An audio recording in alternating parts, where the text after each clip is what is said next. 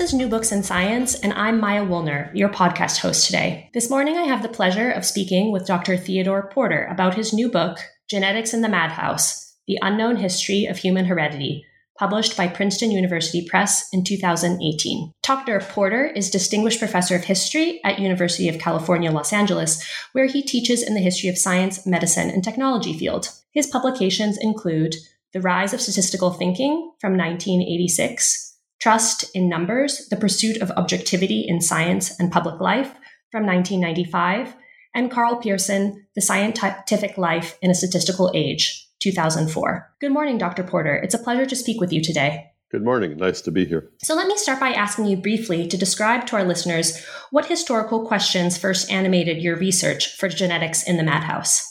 Uh, well, I was uh, interested in the. I've been interested in the uses of numbers and statistics and data, um, you know, in his in history for much of my career, um, and uh, I began this project uh, trying to understand the the, uh, the relationship between the um, the uh, um, the invention of genetics, which is very often dated to about well attributed to Gregor Mendel 30 years earlier, and then really dated to the rediscovery or the recognition of his work in 1900. And, uh, and there's been a long debate about, uh, uh, uh, you know, which began in the time about the relation between uh, a, a kind of understanding of human heredity or of heredity, which was about genes, and one which looked at the characteristics instead and, uh, and was more densely statistical.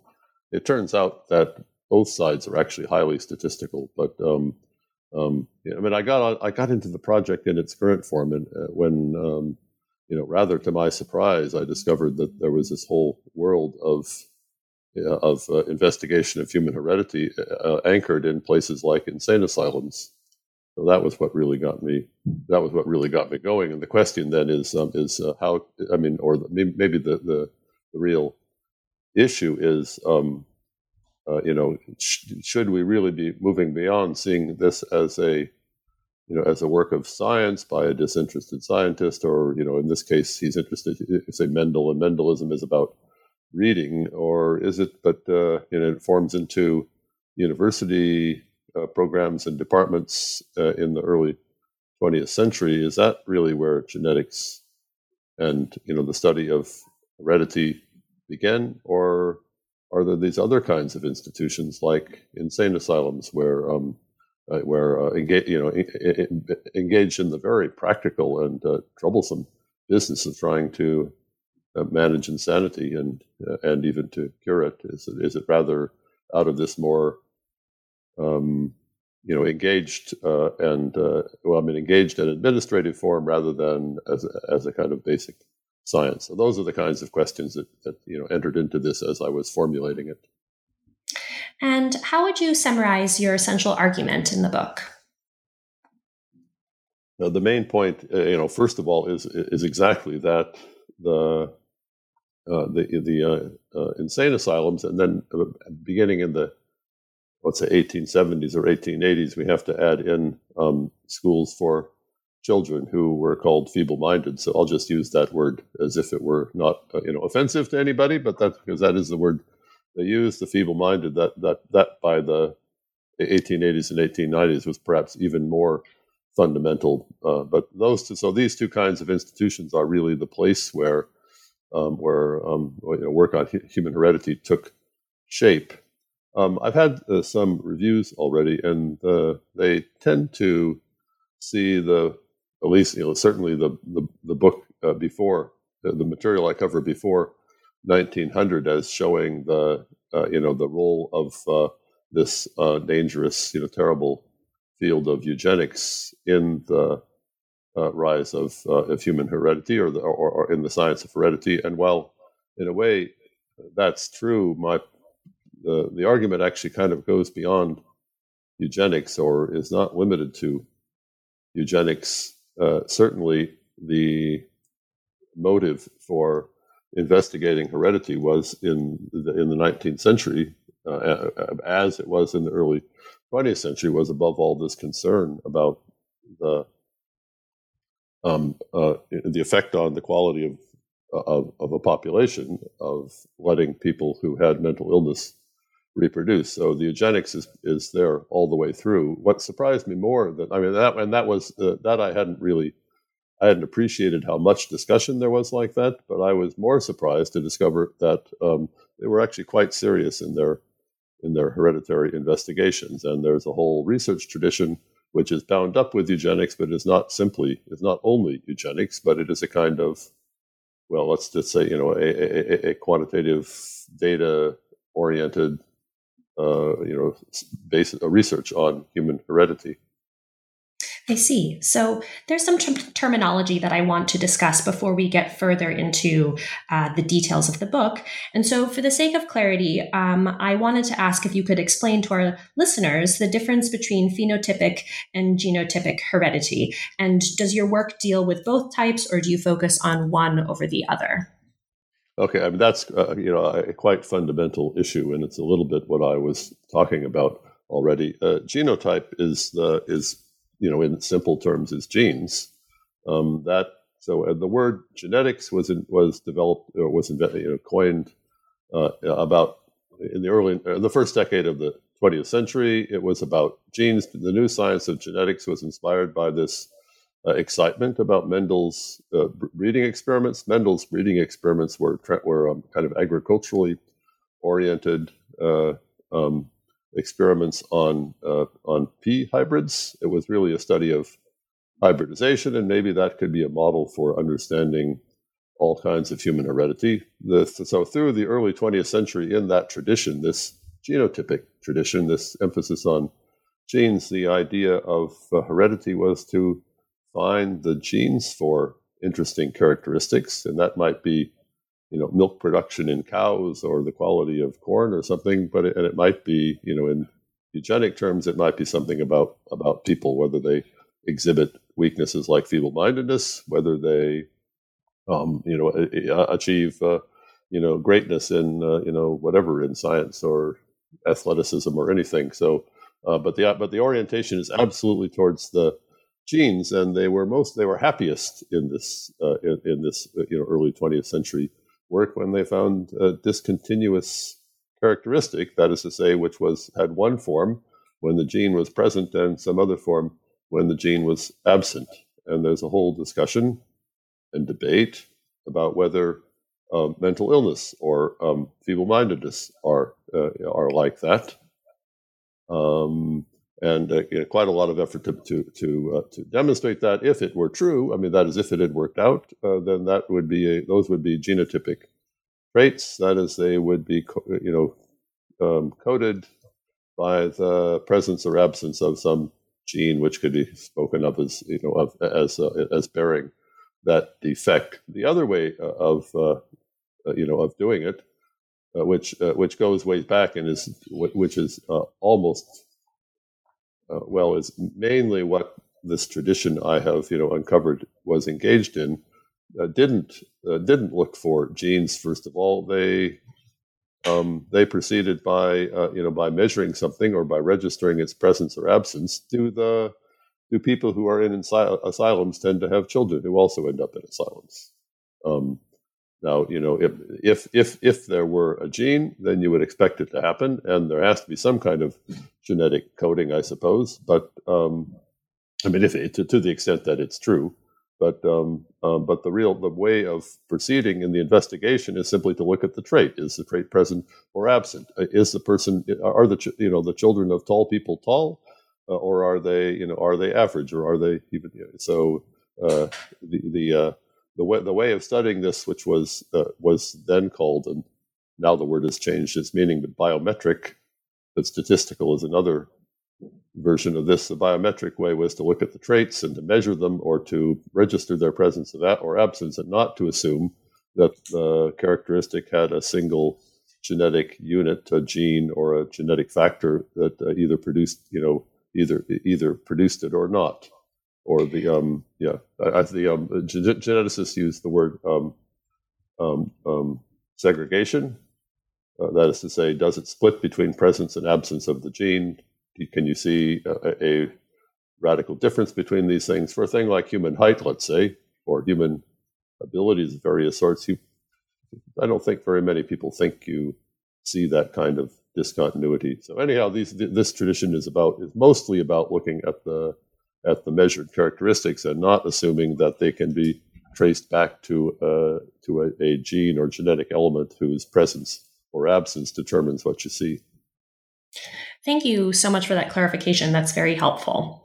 So now I want to ask you why do you begin the period that you cover in your book in 1789? And how did King George III of England's mental health initiate a debate about insanity and record keeping? Right. Um, I mean, I, the, the King George is an amazing story, and so it was kind of irresistible. And there's, uh, it, as it happens, there's not a radical gap, but uh, but for a couple of decades, I don't really have anything else uh, of you know of that level of you know engagement. So, but so well, I mean, in some sense, it's, it was it was irresistible, and it more perhaps is more that it manifests things that were gradually developing than that it was itself an important event. Uh, I mean, in the in generating the kind of the kinds of uh, activities that I write about. But um, so what? But it absolutely showed um, um, the it, it, reveals the um, uh, the serious beginning of record keeping um, as a public responsibility. Now, I mean, it is uh, interesting. It's kind of the the point of origin of all this is exactly record keeping and um, institutions like insane asylums, which which uh, you know begin appearing in in great numbers uh, somewhat later, were expected to do that. The record keeping on uh, on let's say at Bedlam, Bethlehem, Bethlehem is its uh, you know real name. the, the the the famous London asylum was very scanty. There was some records around, and actually there were also records kind of kept but not published anywhere or printed, which people might, when they got interested, they would go looking for this. And then uh, when you know the the King George's madness uh, uh, uh inspired this um, important question, uh, you know, was the king likely to recover or not? If he wasn't going to recover, uh, then it would make sense to appoint a regent to replace him they're also and the um, the, the the play and then film, which, which is the film is called The Madness of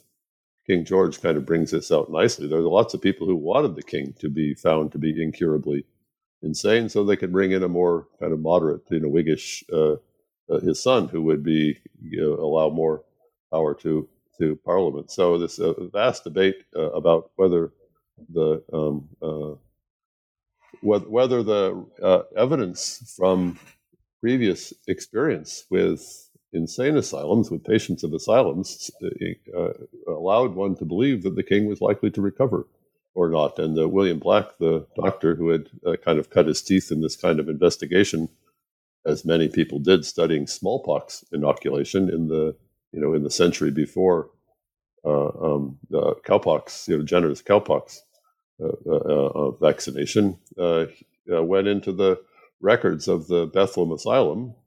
They didn't actually have, they did not have public records of the kind he was looking for, but he discovered an apothecary, the druggist, or the kind of an assistant director of the institution who was keeping them privately. So uh, the um, the story of King George, which is wonderfully, you know, amazing for its uh, for in, in itself, also brings out the pressures which became quite intense to have proper records on you know what was going on in these institutions and the keeping of prop, proper records and the either uh, you know and, and, making them available to the public at least uh, or uh, well I mean to, to, to, the to the public and for investigation is just the ground on which this whole study is built. It was only because there were these kinds of records that it was possible to have the kind of uh, of uh, of uh, you know scientific or whatever scientific medical developments that I mostly describe in this book. What were some of the ways in which early um, European and North American alienists, as psychiatrists were then called, used record keeping to investigate human heredity as a source of insanity? Maybe you can tell us about some of the particular individuals who were engaged in this process.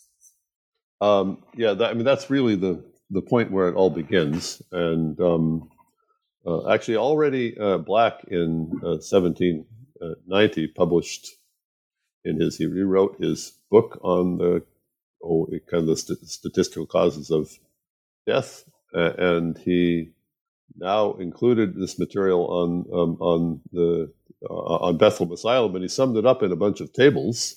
So the table is going to be for quite a long time in this story the main vehicle of you know investigation and uh, and observation for for looking at human heredity. He he, he printed a table giving the uh, the distribution all, the the causes of of insanity and how many of the patients at Bethlehem exhibited each of these. And one of those causes was family and hereditary, and it was actually it was the second largest number, but the largest number was kind of a grab bag of what they called moral causes, um, like you know disappointment and uh, you know deaths in the family and things like that. So it was quite an important. It, shows up as a quite quite an important cause. Um, in France, um, there's a table like that in 1816, uh, using the great you know based on the work of the great Paris hospitals, and then you see tables of this sort, you know, you know, appearing, uh, you know, uh, gradually until I would say about the oh, late 1820s or 1830s when it becomes quite routine. So and um, so the tables were, um, you know, there are there are lots of the whole series of different tables that appear in all the reports. It's kind of a triumph of uh, whatever data consciousness or statistics already that the reports of the of the uh, of these you know public or semi-public insane asylums were written by the medical superintendents or uh, you know directors of the institutions were often very much oriented around the around the statistics and uh, those so those and one statistics that almost always is almost always appears uh, probably because it is the sort of thing that doctors would routinely put in their um, in their case reports from you know from a, from an earlier tradition was the cause. So there would be a table of causes. Uh, uh, I mean, they, they, were they're idiosyncratic and quirky things in some ways, uh, uh and uh, uh, it's I think I could say a lot about that. But let's just say almost always there is a table of the causes of heredity and um, causes of insanity, and heredity was um, typically quite prominent among those. So the in a way, the first part of this story is just very simply the um, this move towards routine record keeping about causes of insanity. I'll just say a little bit more about that. I was, you know, seeing all these tables, which I, well, say, I, you know, I began the work, you know, in uh, looking at data produced in, uh, you know, in around 1900, and then I came to recognize the importance of these institutions, and I began tracing it back, and I found that it was already going on in the 1820s and 1830s, and I was extremely curious what how did they get these kind of numbers? And part of the answer is easy and is uh, you know all over the archival records. They had big admission books, and they wrote down. They entered all these. Um, and each patient would have a, a, a, horizontal line across the page or across two pages, and then there would be all the a, a lot of categories running from vertically, and uh, one or two of those um, of those uh, uh, vertical, uh, uh, you know, columns would have something about the cause or cause. And maybe they would mention heredity specifically. Um, and um, I, you know, was so I, I, had been quite, you know, um, I was surprised and impressed to discover this, this kind of information, and um, it was the so I mean, so um, so anyhow, it was it was easy to uh, uh, or to take the the you know the columns in the table and to add up the numbers and to produce or the columns in the in the registration book and add up the numbers to produce a table. Uh, the you know the next question is what kind of an exchange happened between the doctor and somebody. Actually, I didn't even know for sure it was a doctor for a while, and then it became kind of clear to produce that kind of number. So, um, uh, uh, uh and but that in a way that that's the most basic the most basic level of this investigation is just writing down a cause, which, as I think I now understand, usually came from a family member, but sometimes perhaps from the patient themselves, and also sometimes from a the patient's physician or a public health doctor who had had some role before the person was sent to the asylum with producing this number. But that's the most basic thing, and um, it's uh, you know it's okay. So and uh, and it was a big number. So as they became discouraged about curing their patients, they got more and more interested in obstructing the causes, obstructing the action of the causes. And there sits, there was this figure this big figure for heredity in all, almost all the tables, and they got extremely interested in that. That's where the yeah, that's where the story kind of begins. You have a very interesting discussion, I recall, about the re- reliability of family testimony um, as stating hereditary uh, hereditary causes. so, thank you very much for that. Who was Jules Baillarger, and how did his tabular forms inspire a shift away from the old one-dimensional asylum tables to statistics that tried to pose more specific questions? Right. Uh, I mean, Baillarger is a uh, um, well, he was among other things. He was the editor of the um, of the, I think the first of the lasting um, asylum journals or journals of mental illness um, in the early 1840s, and he was. I mean, there's a, quite a quite a debate in France about whether about whether to put any faith in these numbers at all. He was definitely on the side who did believe in the numbers, um, and he wanted to go beyond he's one of the first people who wanted to go beyond simply writing down what the patient told told him. I just want I actually want to insert at this point just this interesting fact that it seems as if the patients did say her, did did say uh, heredity. That is, uh, it wasn't that the doctors heredity wasn't as a cause wasn't the doctor's idea. Heredity was also the way that family members and you know lay lay people talking about insanity understood it as hereditary when they saw a family member. So anyhow, but you have these sort of routinely collected tables, and is that a way you're going to learn anything about the real causes of heredity? Baillarger thought, well, not enough. That that's too uh, too uh, routine and not a real basis for investigation. We need, he thought, the big numbers that come from uh, from you know institutions. I mean, that like insane asylums uh, ho- holding all these patients. But we also need the questions to be precise enough that we can um, uh, can, can uh, you know can get a, a real specific sense of what the, what kind of a cause you have. Now, I should say his interest was actually in the, especially in the um, um, the relative um, uh, potency of uh, of heredity coming from male and female lines. So actually, different kinds of ancestors. Mother's mother, mother's father, father's mother's father, father, and on the way back. And which of these, which which of these had the most effect on the children, and actually did it have more effect on male or female children? So he has this pretty specific, you know, idea for investigation, and he thought the way to get that kind of data was we had to we couldn't just tally up what what the what the you know what the patient or the, the family members or somebody said in the asylum reports. He wanted instead to have a table to send it around to doctors.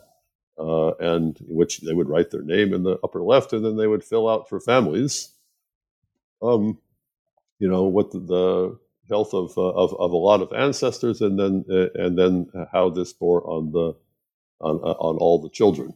So um, he was trying to move from simple kind of let's say medical bureaucratic record keeping to something more like medical scientific record keeping. And I don't want to exaggerate the radical the radicalism of his shift, but he definitely thought that he had to, you know that the, uh, the researcher, the the doctor, had to take a more active role in shaping that kind of investigation. And by the you know from quite early, this is in the again in the mid 1840s, and by the mid 1840s, uh, there's already an effort to to make this less bureaucratic and more you know more more more an active research. And Baillarger is, uh, is is one of those people.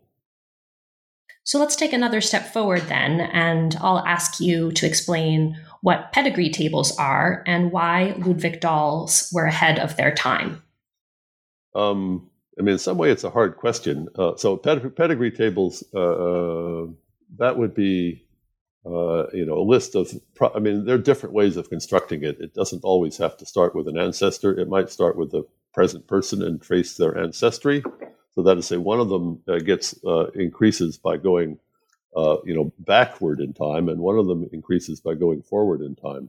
If that, if that's clear, that is, if I have two parents and four grandparents and so on, or if we start with my great my you know grandparents, you know, they happened, or the Porter ones had 13 children. So then you so we had 42 you know cousins. So it can go either way, but basically whatever whatever way you do it, it is um is it is um um, following a family uh, following a family trait from almost always from an individual. So uh, uh Dahl, anyhow, who is Norwegian, as it happens, uh, did it from mostly started from a single ancestor and then tried to track it down um, to the to all the descendants. Um, he did that in 1859. Tables like that um, became uh, began to be produced in the hundreds and thousands uh, about 1900. So he's way ahead in some ways, or at least I don't I don't want to imply that he's uh, you know that he's made a scientific discovery that nobody understood for 40 years or something, but he's doing this for for for for his reasons, um, and um, what they didn't really take, though people thought they were interesting, and then they when they did you know, take off, you know, uh, again around you know, 1890s or early 1900s, then people went back and they actually found Dahl's Dahl and uh, or maybe maybe even they were inspired by him a little bit to do that. I'm not sure. Um, so that's uh, that's uh, that's uh, you know kind of the um, his relation to the to the story is he seems to be um, you know outside seems to be you know done something which uh, which nobody really either well either they didn't think to do it or perhaps they didn't have the means and it's probably something like not having the means is the better explanation. In any case, the Norwegian or the Scandinavian situation was fairly distinctive. They had actually had um, what was regarded in Europe as probably the best census of insanity. That is not just counting people in the institutions, but going around and knocking on doors and asking whether there was an insane person there and keeping uh, keeping records like that. Uh, and Dahl actually used, uh, and they wrote down the names, and then Dahl actually used those names and the and a, and a map of the intensity of insanity in different regions to try to find the regions with the highest insanity and to see if he could figure out why. And you know, well, what what what what what what kind of a answer might that question give? Well, it might be that you know there's something in their diet or the weather, or I mean, all, environmental explanations seem quite possible. Dahl, uh, after a while, determined, you know, but he went and he's uh, you know, using all these records. He tried to find every every person who could be counted as insane, or I'll just introduce the word idiotic or idiot, which is which was a technical term at the time. So some kind of mental, you know, defect or some kind of um, of uh, you know insanity of of uh, mental illness.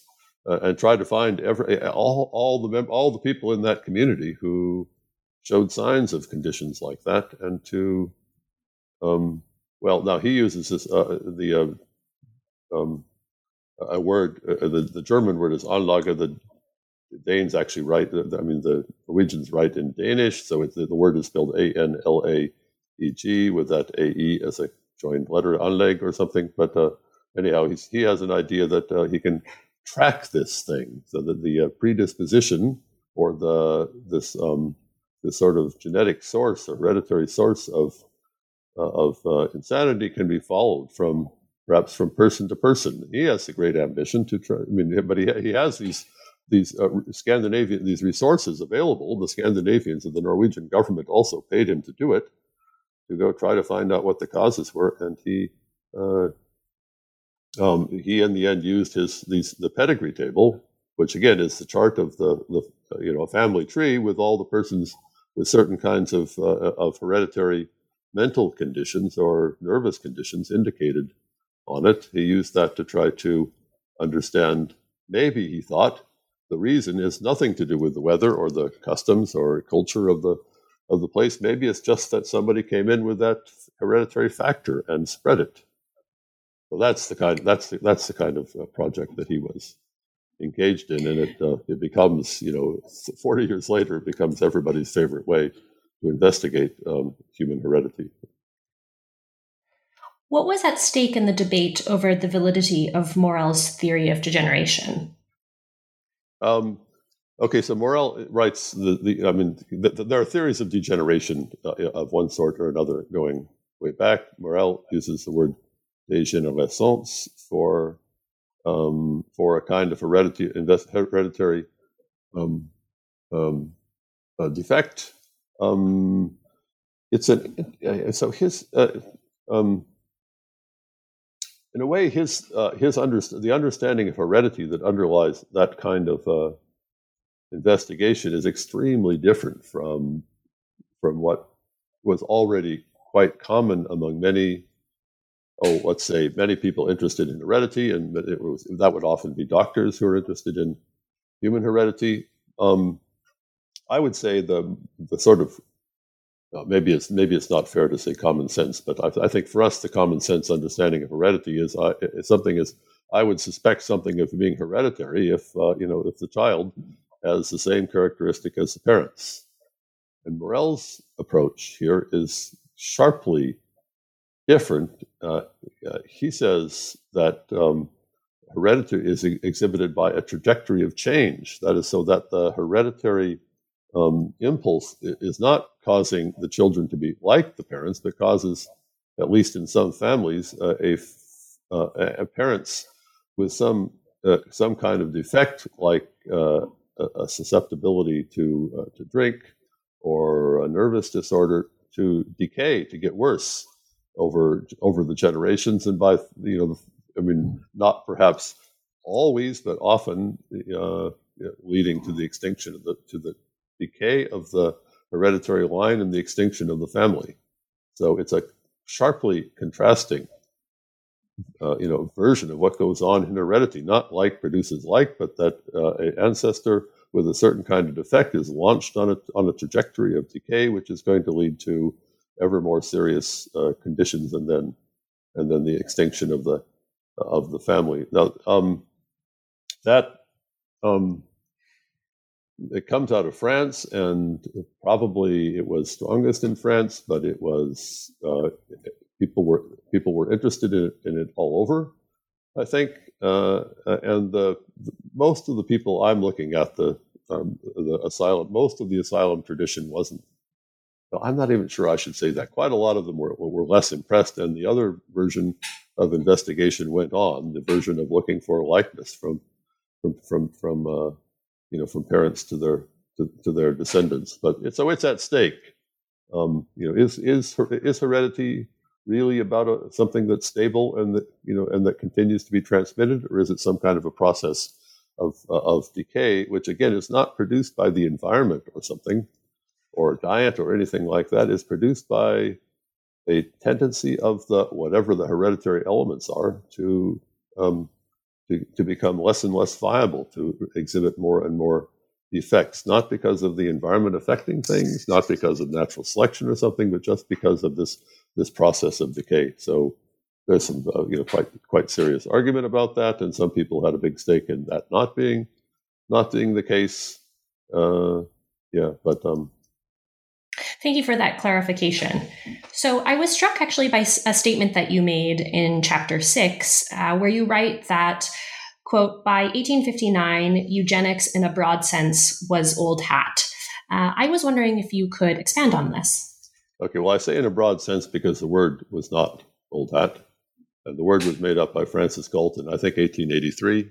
Francis Galton is almost always given credit for or blame actually. Nobody nobody nobody says anything nice about eugenics anymore. So francis galton is demonized for inventing this um, this uh, this uh, whatever science this claimed science uh, that would try to improve human populations through selective breeding. So 1883 he used the word. He began the research um, uh, you know the first 1865 66 he publishes his first uh, papers on this topic, and then he kind of he moved to studying um, plants and animals, actually mostly uh, uh, peas, interestingly enough, for a while, and then returned slowly to humans again when he began to get more support. So, and actually, so, and Galton said, you know, he had the he had the insight reading his cousin. His cousin is Charles Darwin, or they both shared one grandfather reading his cousin's work on the uh, natural uh, Charles Charles Darwin's work on uh, you know nat- natural selection. That's 1859. So 1859 is his date, which is which for you know for that reason because Galton is given or is uh, is uh, because eugenics is attributed to Galton because Galton gave explained his inspiration in terms of Charles Darwin's work, and Charles Darwin's 1859 for historians of science is just one of those you know one of those uh, you know um, you know most central of years, most important of years. So that if we think that eugenics is kind of an outgrowth of the Darwinian evolutionary tradition, then 1859 and 1865 look like very important dates. And I'm saying, without saying that this is a full-blooded uh, eugenics, I'm saying that um, uh, that the the asylum doctors were anxious about the reproduction of the condition they treated, uh, and were talking about the need to um, prevent or to do what to do what they could to block the reproduction of those people who had this inherited defect and to warn people not to marry into families that showed those defects. That was a very common uh, kind of discussion within the medical alienists, uh, uh, the asylum doctors, going back, uh, you know, going back at least to the 1840s, and um, and we find we can find quite a lot of it even before that. Do you actually want to spend a little bit more time talking about selective or so called rational breeding as social medicine as you discuss it? Um, well, this is the other thing I guess I would I would say is that the, the asylum movement was born in a spirit of massive optimism.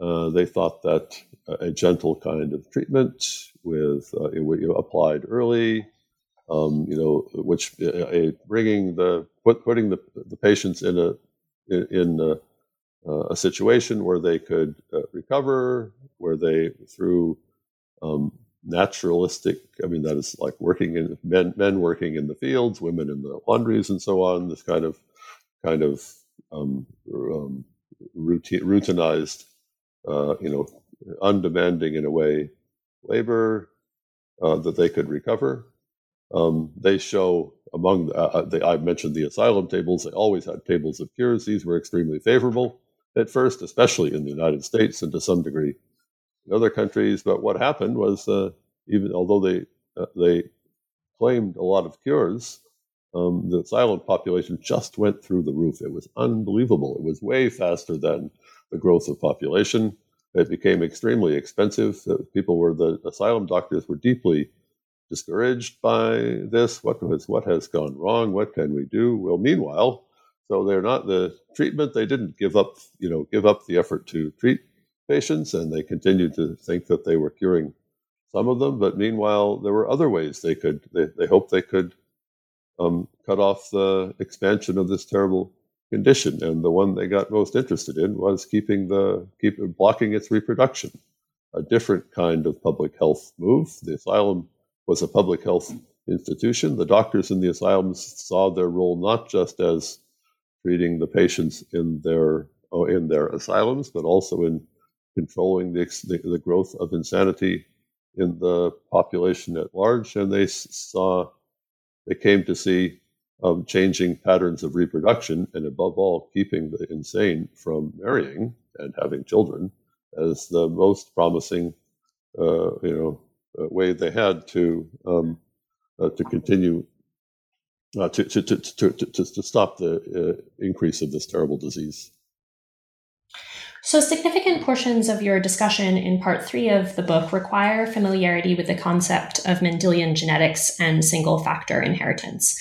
I was wondering if you could give our listeners just a refresher on this concept and then um, discuss it within the debates uh, between biometricians and medical Mendelianists within Britain and America. Well, um, so Mendelism, again, I said a little bit about this already. Mendelism, um, uh, I mean, as a, um, I mean, if the word gene comes into it a little bit uh, later, but I'll just use that word the idea that the gene codes for something and perhaps something that we can see, you know, directly. So perhaps the things that we, the traits that we have ordinary names for, like mental illness, perhaps that's one or a few genes. That would be the uh, that would be the idea. Um, um, the um, the controversy was um, so let's say the those who uh, who opposed this view um, didn't necessarily deny that occasionally um, a trait, you know, like w- w- exhibited the, the characteristics of, of, Mendelism, which, which would be uh, the word is first segregation. That is, it divides into distinct types, not a continuum, but distinct types. And then that those types tend to reproduce themselves or actually reproduce themselves in these very specific Mendelian ratios. Um, and, uh, and the biometric approach um, either doubted that I mean, actually, I don't find anybody who denied that there was that, that sometimes there was Mendelian segregation, which I say again is is a splitting into two distinct types. So they thought that was uncommon, and that for most of the traits that really mattered, especially human traits like intelligence or insanity, that these things actually came in degrees, and uh, and it was better to better to measure the trait than to suppose that every time you found a person who was in a mental institution that they had the gene for insanity or the gene for um, um, you know intelligence or you know athletic ability or whatever whatever it was you were you were interested in. So it's uh, um, uh, the biometric the biometric approach. The, the phenotype phenotype is the characteristic of the organism, and uh, you know, and genotype is the uh, the array array of genes. And um,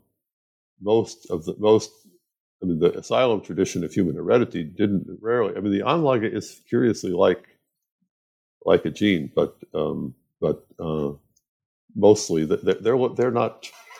They, uh, they were looking to at, at characteristics and how they were reproduced. They were not mostly trying to find the gene and to see whether it, you know, see see how it behaved. Who were Wilhelm Weinberg and Ernst Rudin, and why are they central figures in your story? So uh, Weinberg and Rudin are important German researchers uh, on uh, on heredity. Uh, uh, Rudin is the more kind of established figure, and he comes out of um, of psychiatric institutions called clinics um, that uh, began in the late 19th century, and that uh, allowed for in, you know for research on uh, on insanity, on uh, I mean actually on various things, but including the causes. And his institution actually it's originally the institution uh, uh, it's, it's in it's in Munich, and it's originally um, um, an institution which was it's, it's, a place where the classification of insanity uh, was redefined and uh, it becomes quite powerful. Rudin was a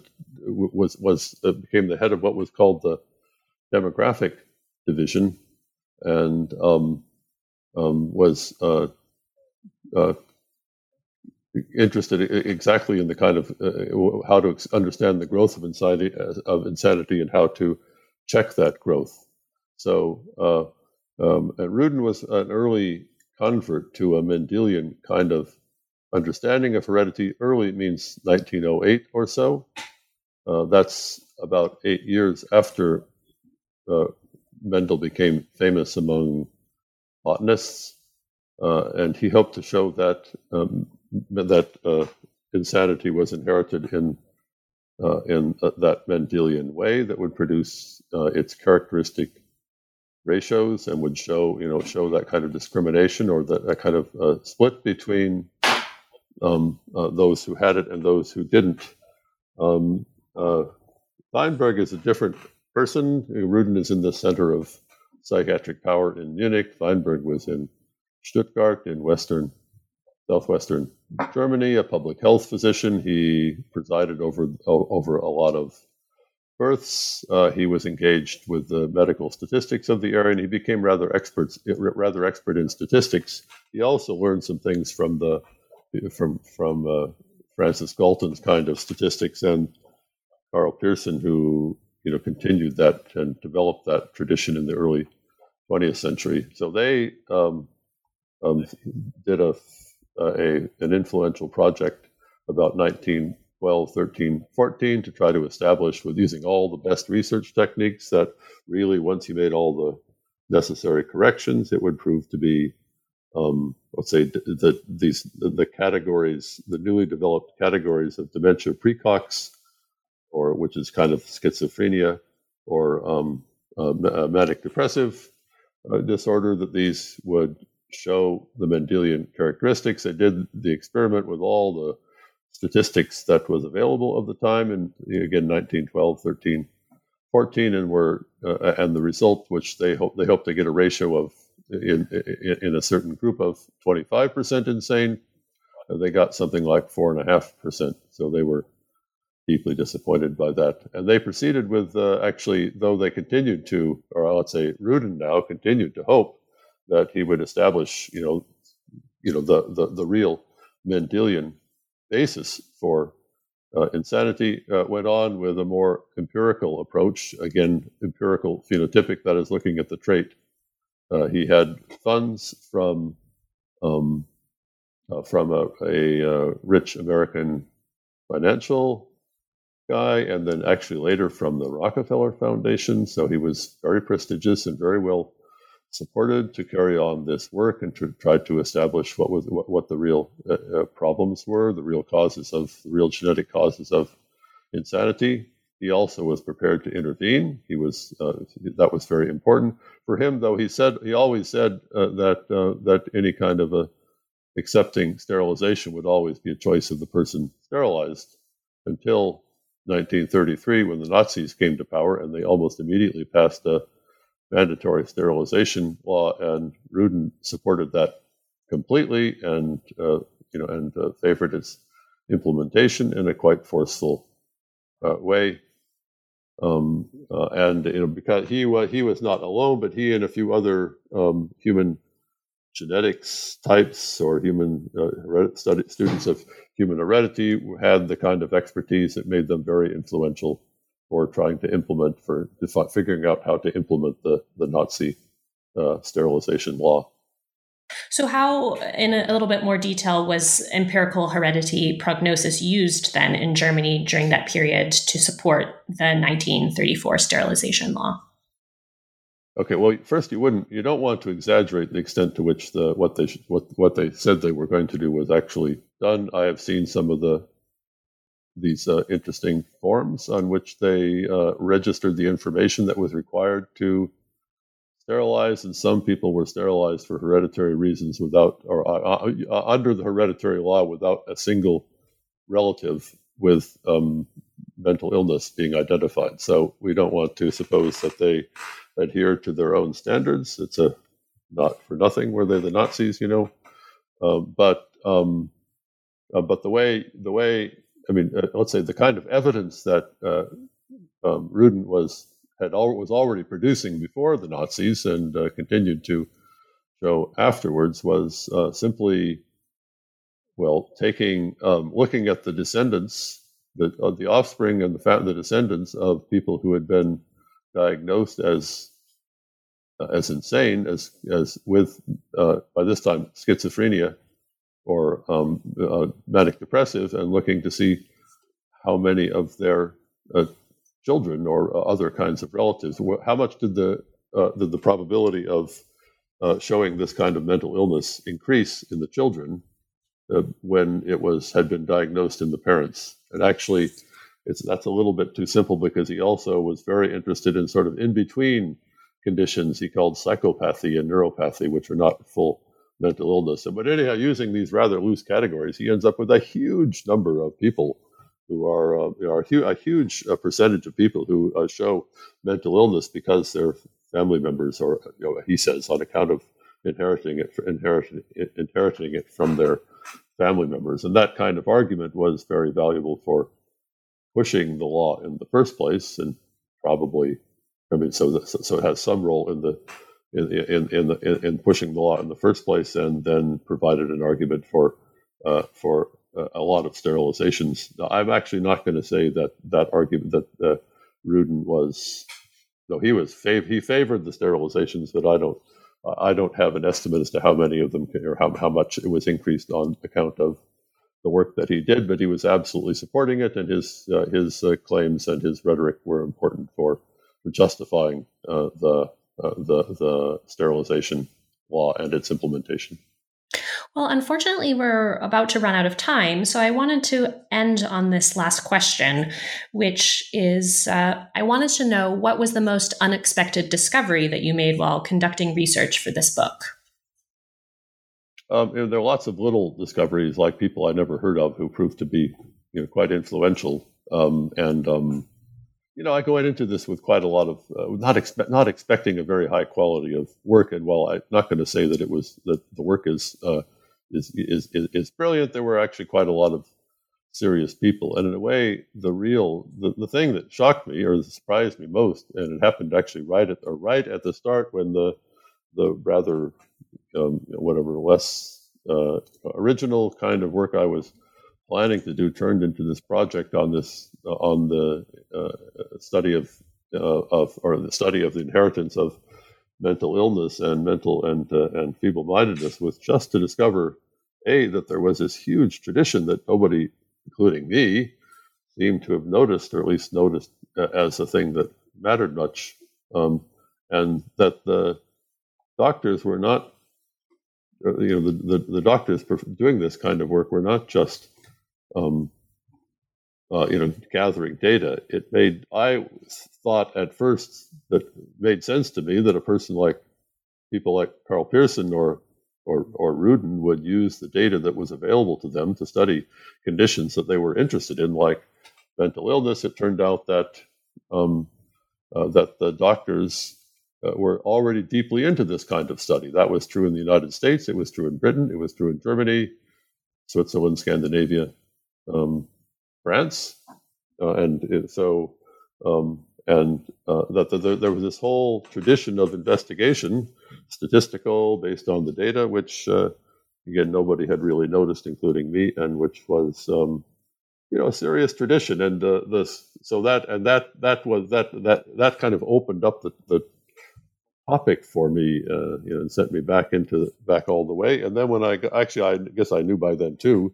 the other well maybe a less astonishing surprise, but surprise in a way was that the um, uh, that this is completely continuous with uh, the traditions, with the Mendelian and the biometric traditions that um, uh, where uh, the study of human heredity really developed in the early 20th century. That they're using the data, they are depending on the they were depending on the expertise of uh, well by this time uh, um, alienists or psychiatrists, med- asylum doctors, uh, and also by this time um, uh, a, school psychologist who studied uh, mental weakness. So it was just really this recognition, this discovery that that uh, that there's this whole tradition I didn't know anything about, and uh, and uh, was really a you know a quite quite a serious enterprise going on for most of a century before the the work that we identify with uh,